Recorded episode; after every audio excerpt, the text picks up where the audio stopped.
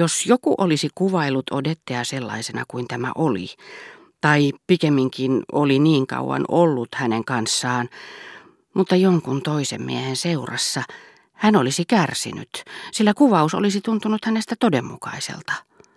Mutta että Odette kävisi parittajien luona, osallistuisi naisten välisiin orgioihin tai viettäisi ala-arvoisen ilotytön karmeaa elämää, oli järjetöntä lörpöttelyä, jonka kaikeksi onneksi tukahdutti alkuunsa krysanteemi-istutusten, kello 5 teen ja hyveellisen närkästyksen muisteleminen. Hän tyytyi silloin tällöin huomauttamaan, että ihmiset pelkästä ilkeämielisyydestä kertoivat, mitä Odette kulloinkin oli tehnyt. Samassa yhteydessä hän mainitsi jonkun sattumalta tietoonsa tulleen mitättömän pikkuseikan, ikään kuin olisi tullut vahingossa ilmaiseeksi osan tuntemastaan, jälleen rakentamastaan, todenmukaisesta Odetten elämästä, ja antoi ymmärtää, että oli perillä monista yksityiskohdista, joita hän itse asiassa ei tiennyt eikä edes aavistanut, sillä niinä lukemattomina kertoina, jolloin hän rukoili Odettea pysymään totuudessa, hän teki sen yksinomaan, oli hän siitä sitten tietoinen tai ei, jotta tämä kertoisi hänelle kaiken, mitä teki. Ei epäilystäkään, etteikö Swan, niin kuin hän Odettelle vakuutteli, olisi rakastanut totuutta. Mutta hän rakasti sitä hyödyn toivossa, niin kuin paraskin parittaja, päästäkseen perille rakastajattarensa viettämästä elämästä. Hänen totuuden rakkautensa ei ollut vilpitöntä, eikä tehnyt häntä ihmisenä hyveellisemmäksi. Totuus, jota hän kaipasi kuullakseen, oli se, joka Odetten suusta lähti. Mutta päästäkseen siihen käsiksi, hän ei epäröinyt käytellä valheita, vaikka itse väsymättä todistelikin Odettelle, että ne veivät vääjäämättömästi ihmisluonteen rappiolle. Itse asiassa hän valehteli yhtä paljon kuin ystävättärensä, sillä vaikka hän olikin onneton, se ei suinkaan estänyt häntä olemasta yhtä itsekäs. Ja Swannin puhuessa Odetten elämästä tämä kuunteli ja tutkisteli häntä epäluuloisen näköisenä ja varmuuden vuoksi suutuksissaan, ettei vain näyttäisi siltä kuin katuisi tai punastelisi tekojaan. Eräänä päivänä nauttiessaan juuri pisimmästä siihen astisesta lepovaiheesta, jonka kuluessa yksikään mustasukkaisuuden puuska ei ollut yllättänyt häntä, Swan oli luvannut saattaa de Lommin prinsessan teatteriin.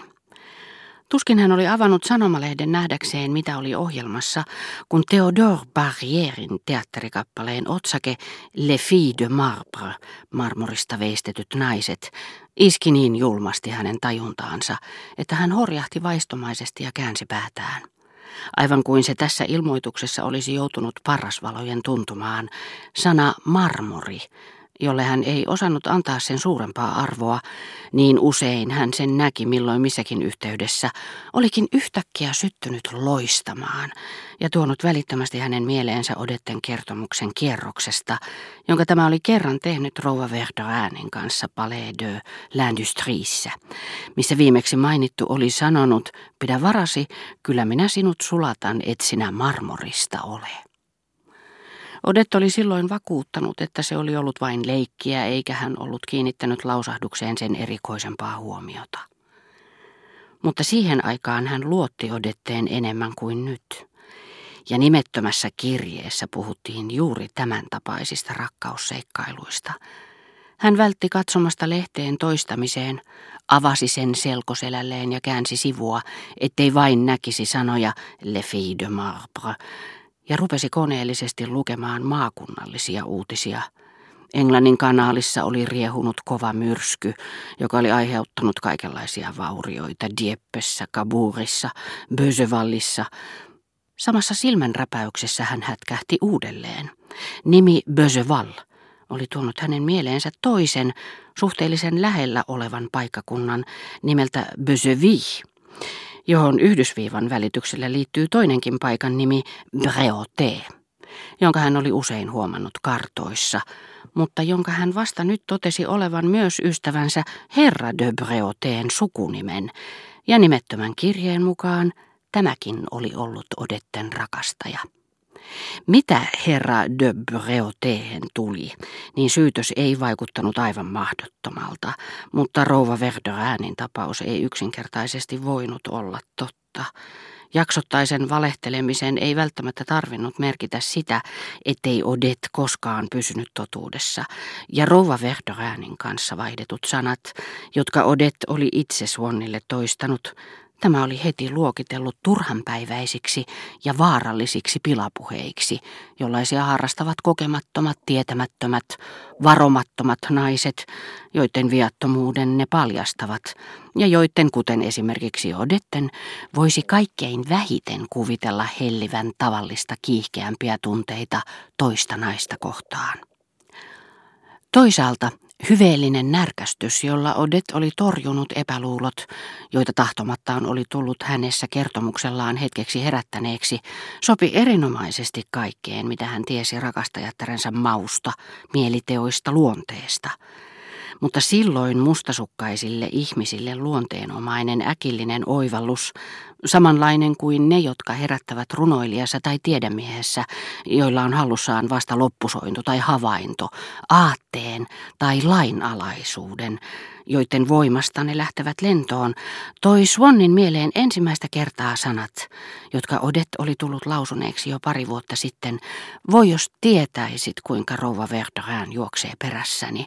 Olen kuulemma ihana, hän suutelee minua, vie minut kanssaan ostoksille ja haluaa välttämättä sinutella. Hänen ei olisi silloin tullut mieleenkään nähdä jonkinlaista yhtäläisyyttä tämän lauseen ja niiden mielettömien paheisiin viittaavien puheitten välillä, jotka Odette oli hänelle toistanut, vaan hän oli pitänyt niitä tavallista lämpimämmän ystävyyden osoituksena. Mutta nyt tämä rouva Verdurin hellyyden osoitusten muisto liittyikin yhtäkkiä muistoon samaisen rouvan käymästä mauttomasta keskustelusta. Hän ei enää pystynyt tekemään niiden välillä minkäänlaista eroa, vaan ne sekoittuivat hänen mielessään tositapahtumiin, ja samalla näihin pilapuheisiin tarttui jotakin vakavaa ja tähdellistä niistä hellistä tunteista, jotka riistivät niiltä viattomuuden. Hän lähti Odetten luo. Hän istuutui pitkän välimatkan päähän. Hän ei uskaltanut suudella Odettea, koska ei tiennyt herättäisikö suudelma kummassakin erikseen hellyyttä vai raivonpuuskan. Hän ei sanonut sanaakaan. Hän seurasi heidän rakkautensa kuolemaa. Yhtäkkiä hän teki päätöksensä. Odette kultaseni, tiedän, että olen inhottava. Mutta minun on pakko kysyä sinulta jotakin. Muistatko, mitä kaikkea kerran ajattelin sinusta ja rouva Verdurinistä? Oliko se totta? Onko sellaista tapahtunut hänen tai jonkun muun naisen kanssa? Odette ravisti päätään ja mutristi suutaan, niin kuin monet ihmiset tekevät vastatessaan, etteivät he lähtisi, ettei heitä huvita lähteä jollekulle, joka juuri on kysynyt, tuletteko katsomaan paraatia, ihailemaan ratsuväen ohimarssia. Mutta tuo päänpudistus, joka yleensä liittyy tuleviin tapahtumiin, saa vanhojen tapahtumien kieltämisen vaikuttamaan hiukan epäuskottavalta. Sitä paitsi se tuo mieleen pikemminkin henkilökohtaiset mukavuussyyt kuin siveellisen närkästyksen ja hyveen saneleman mahdottomuuden. Nähdessään millä tavalla Odette ilmaisi hänen olettamuksensa osuneen väärään, hän ymmärsi, että se ehkä olikin osunut oikeaan.